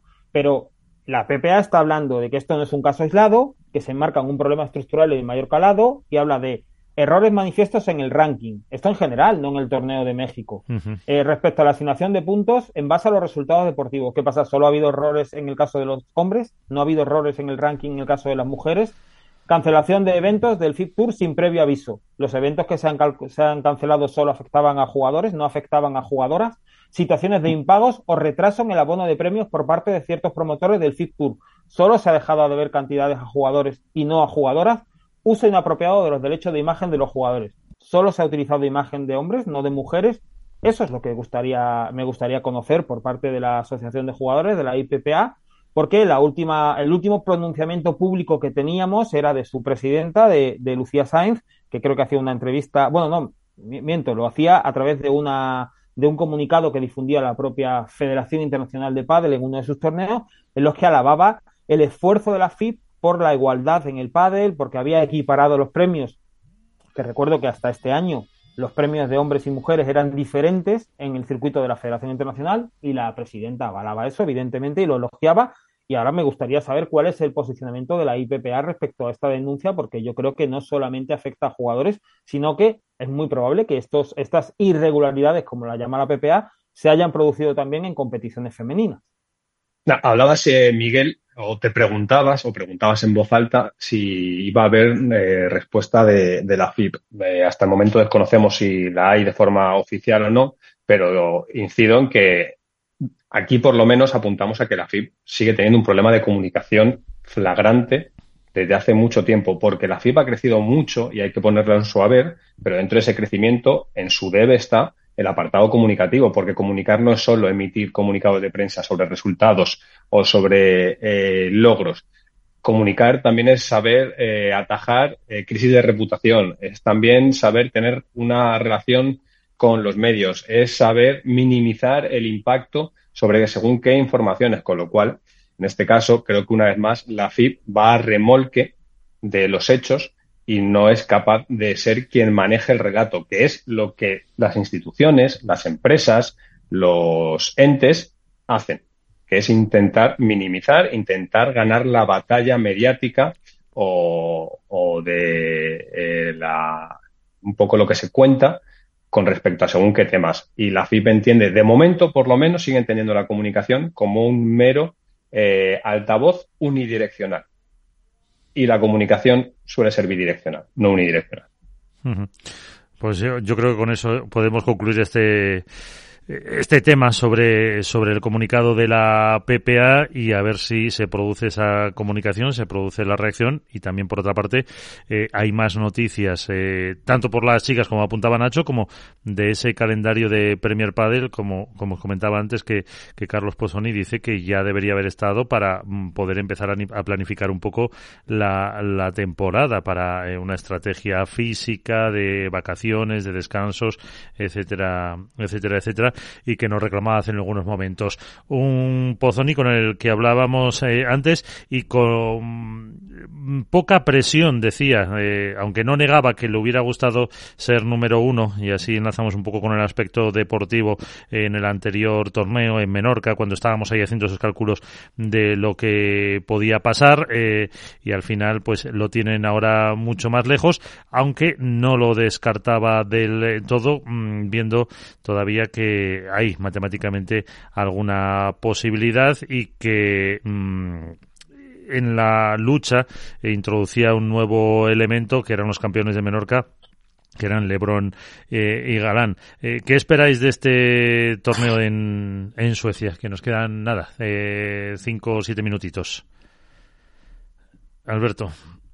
¿Qué esperamos de Suecia en categoría masculina? Mm, ya también para ir pensando un poco la porra, que por cierto, Álvaro, Álvaro la ha dejado por escrito, me la ha mandado, eh, para que no se me olvide, que, que quede constancia escrita, que luego eh, era em, las gemelas y eh, Tello y Ale Ruiz. Bueno. Bueno, ahí está, ahí está la apuesta siempre arriesgada de, De Álvaro. yo espero un torneo en el que se va a dilucidar gran parte de lo que va a ocurrir con respecto al número uno. Los superpibes venían de ser la pareja del momento, atravesar un gran momento de forma en los últimos torneos y se encontraron con la mejor de las versiones de Galán y Lebron, que creo que en cierta medida han eh, conseguido dejarnos claro si era tan solo consecuencia de un momento su estado de forma y si era solo eh, la retroalimentación con respecto a que Tapia y Coello sufren un bajón en la temporada. Galán y Lebrón eh, parece que cuantos más minutos en pista estén, mejor van a estar, más cerca de su prime eh, se van a encontrar y puede que sean el desequilibrio a esa pugna que hay por el número uno ya lo dije la semana pasada, a mí todo lo que no sea Tapia y Coello acabando como números uno de Vuelta del Tour me parecería una sorpresa. Creo que eso para nada desluce la temporada de Stupa y de Dineno, pero ahora hay una tercera pareja con la que no contábamos. Hasta ahora todos, eh, la temporada ha tenido como diferentes tramos, el foco puesto en unos eh, voraces eh, Tapia y Coello que lo ganaban absolutamente todo, el amago en base a la consistencia de Stupa y de Dineno y de repente nos encontramos con que una pareja que muchos daban ya por caduca y que le estaban poniendo pues fecha de separación, resulta que suma tres de cinco torneos y que tiene mucho que decir tanto en el ranking World del Tour de forma indirecta como en el de Premier, que será el dominante a partir del año que viene.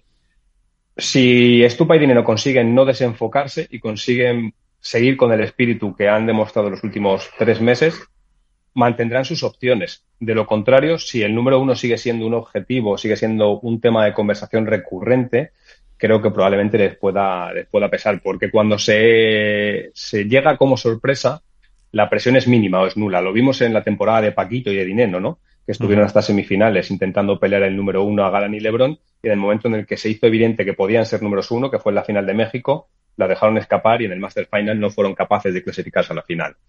Convivir con ser números uno o con poder ser números uno no es fácil. Y creo que eso pone en valor tanto a Galán y Lebron por los últimos tres años como a Tapia y a Coello, que han estado una temporada entera eh, subidos en lo más alto cuando parecía que estaban muy lejos. A mí me parece que está todo bastante definido. Ojalá me equivoque y ojalá, como todos esperamos, lleguemos al Master Final con todo por decir, pero me, suena complicado. Bueno, este es el. Suecia es el primer torneo en el que se puede. Eh, en el que Tapia y Coello pueden certificar de forma matemática el número uno. Creo que, si no recuerdo mal, las cuentas son que si hacen. Si consiguen el título eh, y los superpibes caen en semifinales, eh, tendrían ya el número uno asegurado matemáticamente. Bueno, Tapia y Coello están ante la oportunidad de cerrar a lo grande un año majestuoso, un año eh, sorprendente, asombroso, un año de los que quedan grabados, la erupción de ellos en, el circuito queda grabado eh, como pareja. Eh, yo creo que la historia del pádel, porque yo no, no tengo en la cabeza una, una, una aparición mm, de tal dimensión y de tal impacto en, en el pádel profesional. Así que tiene la oportunidad, como digo, de poner el broche de oro, de cerrar a lo grande una magnífica temporada que eh, en los últimos torneos, eh, bueno, viene, no digo oscureciéndose, porque la verdad es que ha sido asombroso el rendimiento de estos dos jugadores, pero desde luego el nivel ha bajado considerablemente, en parte también porque era lógico y porque el resto de competidores eh, han ido también tomándole medidas. Es cierto que, lo que dice Alberto, si no quedan como número uno, cosa que parece improbable, por lo menos por las posibilidades que tienen, sería una cierta sorpresa, pero desde luego tampoco resultaría descabellado, sí sería noticia, pero no resultaría descabellado que los superpibes eh, consiguieran de alguna forma darle, darle la vuelta. Digo descabellado por el rendimiento que han tenido, han tenido. Aritméticamente sí sería un descalabro considerable, pero es que eh, la línea de Tapia y de Cuello viene, viene en claro, en claro descenso hasta ahora. Eh, estamos hablando de que los últimos seis torneos, creo que son o siete torneos, solo han ganado uno. Eh, frente a sus rivales que han conseguido cinco, cinco y una final. Eh, eh, las, las, inercias de cada una de las dos parejas son bastante diferentes en ese sentido. Ahora además se enreda un poco más con esa recuperación o resurrección de Galán y de Lebron que parecen haber adquirido, no sé si su nivel de antaño, pero sí desde luego están bastante cerca. Así que vamos a ver en, Suecia. Yo, yo creo que para mí el titular sería ese, que Tapia y Coello están, eh, tienen en su mano cerrar a lo grande su gran, su gran temporada. Si no es aquí, es muy probable que quede prácticamente definido para, para el siguiente en México. Yo, impresión, Iván, y hablamos de chicas. nada, también lo decía Carlos Pozzoni en la entrevista, ¿no? Que a ellos, al igual que también, obviamente, a Cuello Tapia, les ha perjudicado la suspensión del Máster de Buenos Aires y de México al fin y al cabo son 3.000 puntos que no se van a poder disputar y que solo les quedan 2.000, el de Malmo y el de Suecia. Y ha dicho que físicamente están muy bien. Efectivamente, que estos parones, por desgracia, por la suspensión de esos torneos, les va a venir muy bien para recuperar eh, físicamente y yo creo que en estos dos torneos que nos quedan, en Malmo y en, y en México, eh, son 2.000 puntos los que se juegan y no creo, y no llegan a dos mil puntos de diferencia entre el número uno y el número dos. Quizá nos podemos encontrar con un Master Final en Barcelona en el que se jueguen el, el número uno final estas dos parejas en la final. Ojalá veamos eso y sería un auténtico partidazo que por cierto espero veros a muchos de vosotros por allí, por los lugares catalanes. eh, y de chicas, ¿qué decimos? Ya que tienes toda la palabra, Iván. Bueno, a ver, yo de chicas sigo apostando por Ari y Paula. Yo creo que este el momento de juego que tienen es espectacular. Creo que la desgracia que tuvo Paulita con la pérdida de un familiar, yo creo que le afectó mucho en el juego. Pero es una chica muy fuerte y que tienen muchísimas ganas de demostrar que lo de que este año no es pura casualidad, que es puro trabajo, puro esfuerzo y que a lo mejor, quién sabe, están pensando en batir un récord absoluto de una sola temporada. Llevan 14 títulos, pues pueden llegar a, a, 17 títulos en un año, que yo creo que no sé si hay algún jugador profesional que tenga 17 títulos en un solo año. Y ya no hablo ni de Velasteguín ni de Juan Martín, porque antes había 12, 13 títulos, ahora son 17 de veintitantos y, y creo que sería un nuevo récord y que, ¿por qué no? Van a intentar ir a por ello. Eh, Nacho, mmm, tu Bea con Delphi mm, pueden haber eh, recuperado un poco, porque decías la semana pasada que no, que no os veías con buenas sensaciones. ¿Les pesaba la temporada?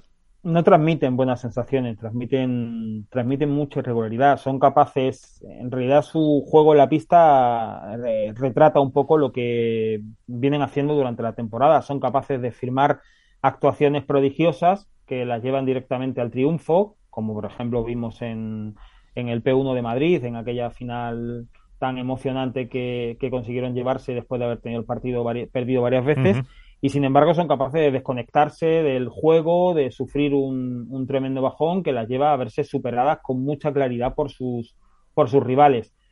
Al final es una incógnita, ese tipo de rendimiento tan inestable es una, es una incógnita cómo va a desenvolverse la, la pareja. No sé si en Suecia qué versión de Bea y de Delphi veremos.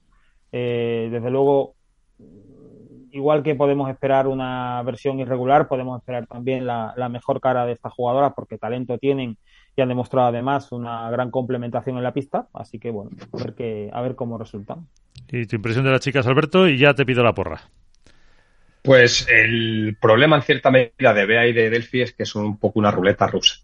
son absolutamente capaces de todo bajo cualquier circunstancia y son capaces de todo tanto para bien como para mal podemos ver a unas Delphi Bea ganadoras y remontando, podemos ver unas Delphi Bea dominadoras, pero también podemos ver unas Bea y Delphi que caigan con cierta deshonra, por decirlo de algún modo, porque les sigue faltando esa capacidad de saber competir en según qué momentos. Las parejas grandes eh, no ganan siempre cuando juegan bien.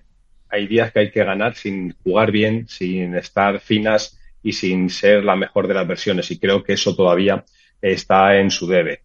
Eh, a mí todo lo que no sea eh, una Sari y Paula eh, en la final, no sé contra quién todavía me, resultaría sorprendente. Creo que Gemma y, y, Marta atraviesan un momento que han conseguido pulir según qué automatismos y que ya hablamos la semana pasada de cómo han enfocado sus, sus perfiles pero, pero creo que la lógica nos dice que en los tres torneos que quedan por delante, eh, Ari y Paula, no sé si sumarán los tres, pero creo que un par más caerán y, acabarán con esa temporada histórica que, que, comentaba Iván, que yo tampoco recuerdo ninguna pareja que haya conseguido 16, 17, 18 títulos en un año, si no nos remontamos de forma consecutiva a ese 2005 de, de Belasteguín y de Juan Martín Díaz.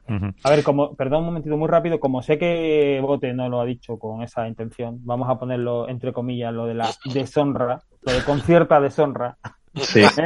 ¿Vale? Y así, y así queda medio difuminado en el ambiente. Se, se, han, se, han, se, entendido. Se ha entendido, se ha entendido, a lo que me refería. Lo que pasa es que hay, mucha, hay mucha mente calenturienta.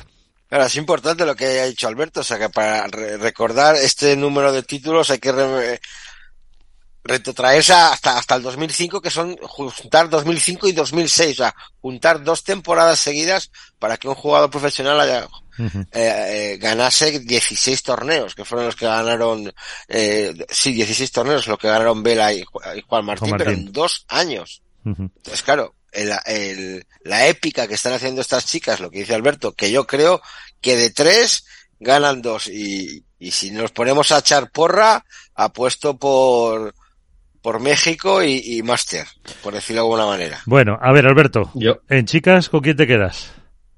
Yo voy a apostar por Delphi Brea y, y Bea González y voy a aprovechar la carta de a, mucha honra, y a mucha honra, y a mucha honra. Efectivamente, para, para honrado de mí cambiar ese adjetivo que a lo mejor está un poco fuera de lugar por decir eh, con estrépito, derrotas con estrépito, porque evidentemente no quiero ser yo quien, quien pueda hacer sentir mal a nadie por una mala adjetivación. Y en categoría masculina, eh, creo que el título va a ser para Galán y Lebron. La verdad y Lebron. Eh, Nacho. Bueno, pues yo quiero madera. Quiero a los super pibes llevándose el título en, en Suecia.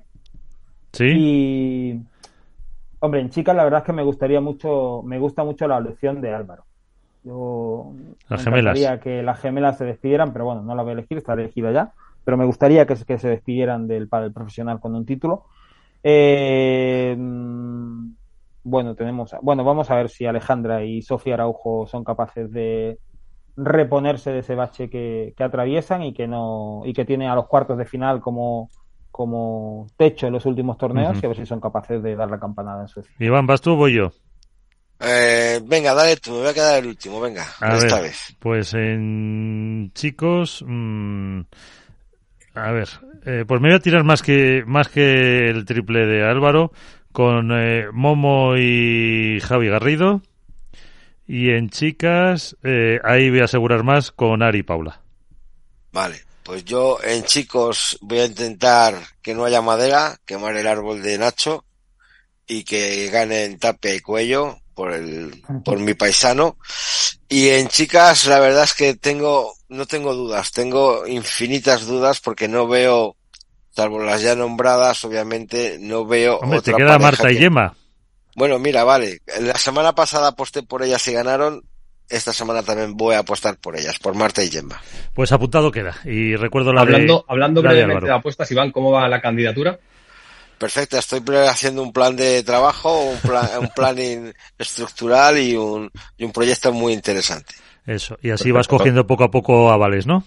De las federaciones. Claro, claro, algún mensaje ya he recibido también, es ¿Ha, ¿Ha habido ya apoyos en privado? Sí, sí, sí, sí, sí, sí, por supuesto que sí. Perfecto. Ha habido, mucha sorpresa, mucha sorpresa. Bueno, señores, que muchas gracias, que vamos a recibir a un nuevo invitado, los que queréis estáis eh, por aquí, y así ponemos eh, fin al debate.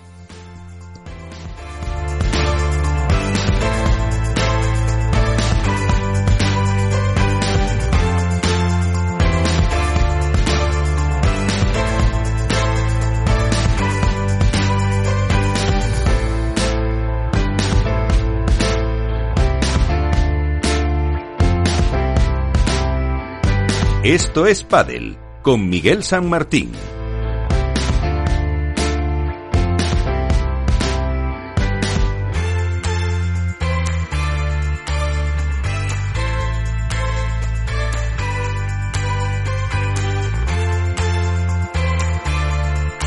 Y hablamos eh, de eh, empresas, hablamos de marca, hablamos de proyecto y hablamos de novedades como las eh, que ha presentado Combat Paddle. Tenemos a su director, a Raúl Rodríguez. Raúl, ¿qué tal? muy buenas, ¿cómo estás? Buenos días, ¿qué tal? ¿Cómo estás? Muy bien, aquí seguimos con eh, Alberto Bote, Iván Hernández, eh, para que nos cuentes un poquito qué habéis presentado, cuáles son las novedades de la marca, ahora que estás tú junto con Jorge Muñoz eh, al frente de ella.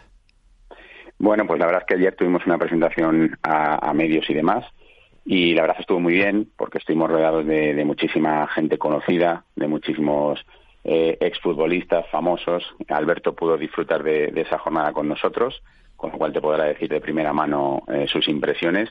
Y bueno, lo que hemos presentado es una colección, mm, una colección muy completa, eh, como siempre, productos de, gama alta, que es un poco la característica de nuestra marca, y hemos eh, segmentado la colección. Lo que vamos buscando, sabemos que, que una pala no vale para todos los jugadores, pero sí que vamos buscando que todos los jugadores tengan una pala en la marca con lo cual pues bueno hemos dividido en una serie de líneas y, buscando pues todo tipo de jugadores pegadores gente que busca más control eh, palas con núcleos duros durezas medias blandos trabajando en general con todos los materiales de, que hay ahora mismo en el mercado y con todas las tecnologías.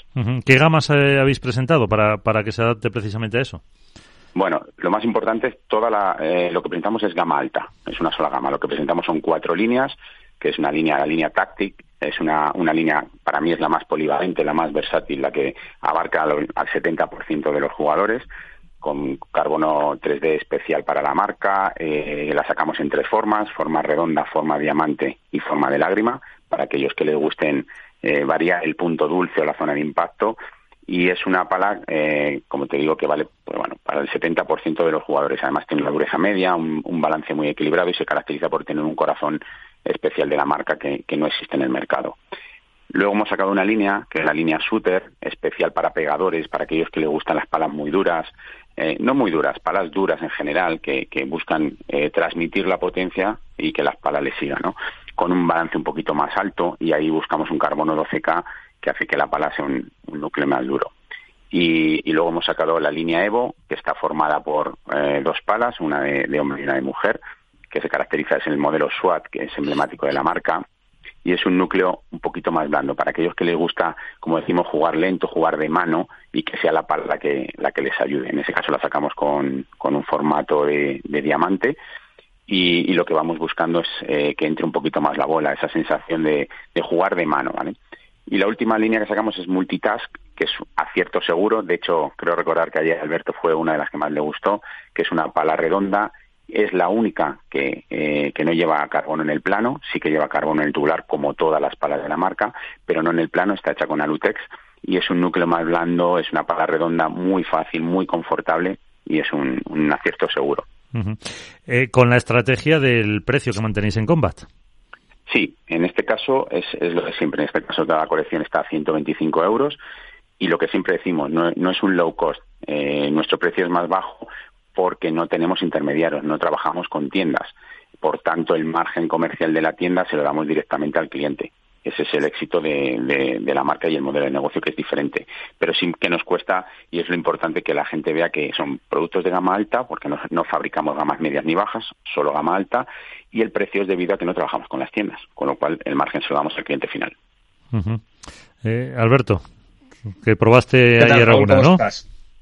sí, sí, ayer, ayer tuve, tuve el placer de, poder probar eh, la nueva colección. Eh, evidentemente, esa pala multitask es la que más me, me gustó. Lógicamente, los que no tenemos mucho talento, tenemos que intentar buscar algo que nos, que nos complemente. Eh, con respecto al, al, evento de ayer, creo que, que, lo más llamativo, más allá de la, del lanzamiento de la colección, fue la capacidad de llegada y la capacidad de difusión que consiguió una marca como, como Combat. Yo no recuerdo un evento de pádel con tantísimos medios de comunicación como el que viví ayer en Get Indoor. Y eso que no estábamos ni Iván ni yo, ¿eh? Eso, así te voy a decir, ¿eh? que, contra pared no, estaba, yo no estaba, no sé por qué a mí no me han invitado, habiendo sido excombatiente. bueno, sí, Alberto, ya he metido yo la cuñita. Raúl, lo que quería, es un fallo nuestro que reconoceremos y para el próximo seréis los primeros en estar en primera fila. Además, me encargaré personalmente de que estéis. Mm. Te quería preguntar con respecto a, esa capacidad de difusión, si es uno de los pilares que va, que va a llevar la marca ahora. Tú eres una persona que se ha, encargado de, la promoción de otras marcas insignia del mundo del pádel y creo que uno de los saltos cualitativos que está consiguiendo Combat es ser capaz de vincular tu imagen de marca a la de según qué deportistas, eh, famosos, influencers y ayer era, era llamativo la cantidad de estrella que había en una marca que todavía, no olvidemos, sigue siendo una marca nicho, una marca pequeña y que no está dentro de las internacionales, ese Big Five que tiene el mercado. Pues totalmente de acuerdo y además me, alegro que, te dieras cuenta y que lo vierais porque hicimos eh, un gran trabajo y un gran esfuerzo por tener una convocatoria importante. Efectivamente, nuestro caballo de batalla es hacer ver a la gente que no que nuestro producto es un producto de calidad por tanto, tenemos que invertir muchísimo en promoción, difusión y ayer la verdad es que la convocatoria de medios, de medios fue espectacular, como la asistencia de los embajadores o los, famosos que vienen con la marca. Evidentemente, creo que pudiste ver pues exfutbolistas que estaban prácticamente casi todos los que juegan al pádel. Estaba Raúl, que es un emblema, Dani, Dani García, eh, Fresnedoso, Milinko Pantic, eh, actores, Frankie Martín estaba también allí, Codina, bueno, me dejo muchos, porque si no estaría diciéndote pues eh, todos los invitados que tuvimos, que fueron pues cerca de 100, ¿no? Y, la verdad es que sí, nuestra, nuestra estrategia es invertir mucho en difusión, en influencer, ayer hubo bastantes influencers también ahí que pudieron estar compartiendo con nosotros y sobre todo eh, hacer llegar y hacer ver a la gente que es un producto de gama alta y que nuestros embajadores son gente respetable, que puede elegir cualquier pala, evidentemente, pero que al final, bueno, pues están con nosotros en el proyecto y, que, van a seguir apoyándonos, ¿no? Y en cuanto a los medios, pues sí, la verdad es que fue una grata sorpresa. Hemos estado, estado trabajando y bastante en esto. Había televisión, estaba televisión española, Movistar, eh, prácticamente todos los medios, Marca, Copeser, eh, creo que me dejo alguno por ahí, Mundo Deportivo y, otros medios que incluso, aunque no estuvieron, ya nos han llamado para que les nos hagamos, para hacerse eco de la noticia y que les mandemos fotos, contenidos y demás. A ver, Iván, que ya ha reconocido Raúl su, su error. No, no, por lo menos, hombre, espero el mail de la nota de prensa y poder publicar algo al respecto. Eso está no claro. dudes que te lo Eh, a ver, mismo. yo lo que quería decir es que, vamos, yo te, yo te, yo conozco muy bien el producto de Combat. Esto ya, vamos, estuve en una presentación que hubo junto con la Vuelta Ciclista a España hace años, en, en que me desplacé a León a probar palas y tal. Luego me hice combatiente, como bien sabes, y todo el producto que tengo yo aquí de Combat, la verdad que la calidad, pese ya a tener ya tres años, que fue esto en el 2020, eh, lo sigo utilizando. La mochila es espectacular, las palas que, la pala que enviaron muy, muy buena y yo creo que a lo mejor este nuevo producto que sacáis ahora, obviamente con, con las nuevas tecnologías que, que tenéis con el 14K, eh, la fibra de carbono, mejorará mucho. Y me gusta mucho puntualizar la diversidad de palas que tenéis, ¿no? Porque antes quizá teníais dos o tres muy punteras, ahora habéis ampliado mucho más el abanico de, de ellos para más enfocaros al amateur, pero mi pregunta va más al padre profesional. Aparte de Juan Cruz Beluati, Combac tiene intención de apostar por algún jugador profesional para la temporada 2024? Pues estamos trabajando en ello, pero como bien sabes, el mundo profesional eh, está bastante complicado y bastante difícil. Eh, ya no hablamos por el tema económico de los jugadores, sino bueno, porque al final los jugadores, como es lógico, pues cierran contratos con derechos de tanteo, etcétera, y, y bueno, eso hace que dificulte muchísimo eh, la salida de jugadores y sobre todo de jugadores buenos a, las marcas. Entonces estamos trabajando en ello, pero te digo que es, eh, es bastante complicado. Pero bueno, algo haremos y, y alguna sorpresa seguramente daremos. Sí, porque al fin y al cabo, y perdona Alberto que te corte, es que me la, me la ha dejado votando, ¿no?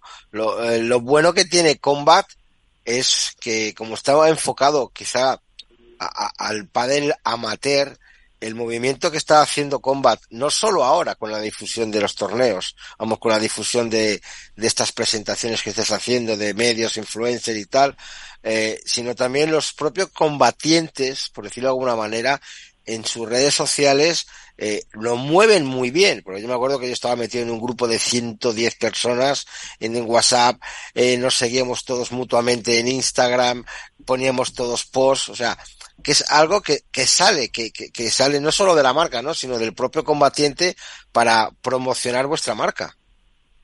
Correcto, de hecho es uno de los criterios de selección. Muchas veces buscamos gente que, que mm, sea capaz de difundir las ideas que tenemos y el proyecto, aunque no sea eh, capaz de vender tanto. ¿Vale? De hecho, hemos creado el ejército de los 100 y este año incluso, bueno, pues tienen cada uno sus códigos, eh, van recomendando gente a través de la web, pero buscamos justo lo que, lo que has comentado, que, que sean capaces de difundir las ideas. En el mundo en el que estamos y en el momento en el que nos movemos, consideramos que es, un, es muy importante la, la difusión de no solo del producto, sino también de la filosofía de la marca, etcétera. Y eso es lo que hacemos. Alberto. Eh, Raúl, me gustaría preguntarte, al hilo de, de, la pregunta que te ha hecho Iván con respecto a la inversión en jugadores de cara al 2024, eh, si esa inversión está condicionada por esa desaceleración que está viviendo eh, el mundo de las marcas de pádel.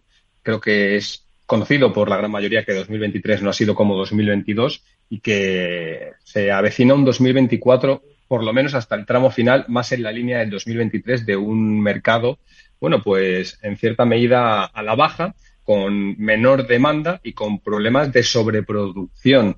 ¿Eso puede jugar a vuestro favor? ¿Juega en contra? Eh, ¿Vivimos una cierta burbuja con respecto a la venta de material duro en pádel, de fichajes de jugadores? Bueno, hay una mezcla de todo. Eh, creo que has hecho un resumen casi perfecto de, todo lo que está sucediendo. Es verdad lo que pasa que, que, bueno, que el mundo profesional para mí sí que está viviendo una pequeña burbuja por, también por los cambios que está habiendo de torneos y demás, pero es verdad que la venta de material la ha frenado. Y esto sí que condiciona mucho pues eh, a la hora de fichar, incluso de, de, poder rentabilizar a los jugadores. Pero bueno, ellos en este caso son ajenos a, a esto, también lo entiendo que son ajenos, cada uno nos dedicamos a la parte nuestra, ellos ahora están con su circuito, pero evidentemente es un hecho que las ventas han bajado y esto va a condicionar e incluso pues puede pasar que algunas marcas tengan que soltar eh, algún jugador que tengan en exceso para, para poder hacer más rentable la marca. Sin duda, estamos atentos, lo que pasa que ya te digo no es sencillo porque además vivimos también en un momento en el que ha habido pues como bien sabéis, eh, grupos de inversión que se han incorporado a, a la nueva industria, con lo cual pues muchas veces volvemos a alimentar la burbuja, aunque luego no sea rentable o, no esté sujeta a la rentabilidad de esos fichajes, pero al final hay que tener un jugador de imagen. Entonces, bueno, estamos en un momento muy convulso y yo creo que por lo menos 23 seguro y 24 va a ser muy muy parecido hasta que hasta que esto se estabilice. Pero bueno, vamos a seguir trabajando y luchando y combatiendo, que es lo que sabemos hacer. Raúl, eh, hay una cierta opacidad con respecto a cómo es el o cómo está el mundo de los fichajes en el pádel, algo que está muy normalizado en otros deportes como el baloncesto, el fútbol y que se conoce o se hace público cuál es eh, la cantidad de los traspasos. Eh, para orientar un poco al oyente que nos está escuchando, ¿cuál es el coste más o menos a la hora de abordar un fichaje de un top 5 eh, del ranking masculino femenino o de un top 10? Eh, una horquilla para que la gente sepa, porque una de las grandes preguntas es ¿cuánto cobra un jugador, una jugadora de pádel? Evidentemente, yo no seré quien se salte la privacidad de cada uno de ellos, pero creo que poder hablar con normalidad de algo que probablemente o con, toda seguridad se merecen, pues quizá ayude mucho a, a, naturalizar y a normalizar, valga la redundancia, pues un deporte que cada vez está más cerca de ser de masas. ¿Cuánto cuesta abordar el fichaje de los jugadores que todos tenemos en mente, ese top 5, top 10? Bueno, a ver, la verdad es que es una muy buena pregunta. Eh, es verdad que en casi todos los deportes es público. ¿Por qué en el pádel no lo es? Pues la verdad es que no lo sé, pero es verdad que también tenemos cláusulas de confidencialidad por todo. Pero bueno, como vosotros sabéis y estáis metidos en el mundo del pádel, la rumorología eh, corre por la por las venas del pádel. Entonces, bueno, ¿Cuánto vale un jugador? Depende a quién se pregunte. Si le preguntas al jugador vale una cosa, si le preguntas a la marca vale mucho menos, si le preguntas al amigo menos aún, y si le preguntas al compañero del jugador que acaba de renovar vale el doble. Con lo cual, esto te da la pista de por dónde nos movemos. Es algo que no se sabe, eh, a ciencia cierta no se sabe, pero sí que hay una serie de horquillas. Pero bueno, son unos datos que, que bueno, están ahí los rumores. ¿eh? Se habla, se habla que en el mundo del pádel un top 5 pues ahora estaban rondando el año pasado en torno a millón y medio, dos millones de euros. No sé si es verdad, no tengo un top 5 en la marca, con lo cual no te lo puedo confirmar, no lo sé. Pero eso es lo que habla la, la rumorología. Y dependiendo, me imagino, del momento en el que el jugador firme, no es lo mismo haber firmado en el 21 o en el 22 que firmar ahora en el 23 o en el 24. ¿Vale? Pero bueno, como te he dicho, ahora son rumores, es difícil. Pero sí que es cierto lo que dices, que es muy curioso que en todos los deportes sí que se sepa y no sabemos por qué en el panel no, cuando tendría que ser igual de transparente, no, no hay ninguna, no habría ningún problema en saberlo. Claro, es que eso, mm, con un mercado en, eh, vamos a decir, en eh, algo de ralentización o desaceleración, eh, mm, una apuesta así muy fuerte puede llegar a comprometer una, una marca en un momento en el que en España llevamos diciendo que está más que maduro, hay muchas marcas y, y también aprovecho eh, para ver qué te parece esto y para preguntarte qué porcentaje más o menos o cómo va la internacionalización de Combat ya para terminar, Raúl. Bueno, pues la verdad es que vamos bien. Estamos eh, bastante bien en Argentina, bien en México, arrancando también en Chile y, la verdad es que en Europa, bueno, pues vamos a, tratar de arrancar este año. Sí que es verdad que ha habido, eh, en ciertos países ha habido cierta desaceleración, como es el caso de, Suecia. También tiene que ver mucho que tiene una guerra al lado. Y, y, la verdad es que es un mercado que, por ejemplo, se ha caído, pero bueno, va habiendo otros mercados que están creciendo. Entonces, nuestro objetivo para 2024, uno de ellos, será la internacionalización, pero es verdad que no va al ritmo que habíamos notado en 21-22. Es lógico. Eh, hay que hablar ya de época post-COVID porque evidentemente no, no están siendo las mismas cifras. Pero poquito a poco sí que se van abriendo países y vamos creciendo. Pues con eso nos quedamos. Eh, Raúl Rodríguez, director de Combat. Gracias por atendernos unos minutitos. Eh, que os vaya bien y hasta la próxima. Muchísimas gracias a vosotros y no os preocupéis que para la siguiente seguro que estéis invitados en primera fila y os voy a mandar material, me voy a encargar personalmente de que os llegue para que lo podáis probar. Perfecto, pues muchísimas gracias Raúl, un abrazo. Un abrazo. Bueno, señores, Iván, eh, Alberto, hasta la semana que viene, que lo paséis bien. No hay nada como pedir, ¿eh? Sé bueno. No, no, hemos pedido nada, nos hemos quejado de la invitación. Yo creo que cuando se va a algún sitio de esos es más bien para informar y lo que tienes es probar productos, ni más ni menos. Pero bueno. que Iván, que los periodistas el trinque nos gusta más que un tonto lápiz. Eh, quitémonos las caretas. Venga, hasta mañana. Hasta, la semana que viene. Un abrazo, gracias chicos. Adiós.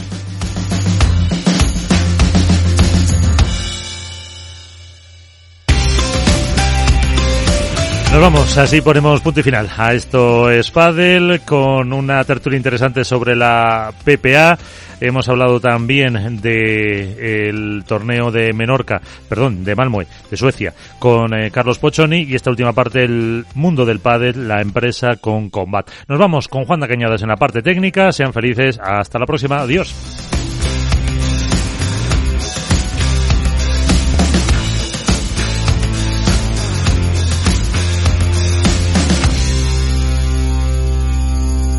Esto es Padel.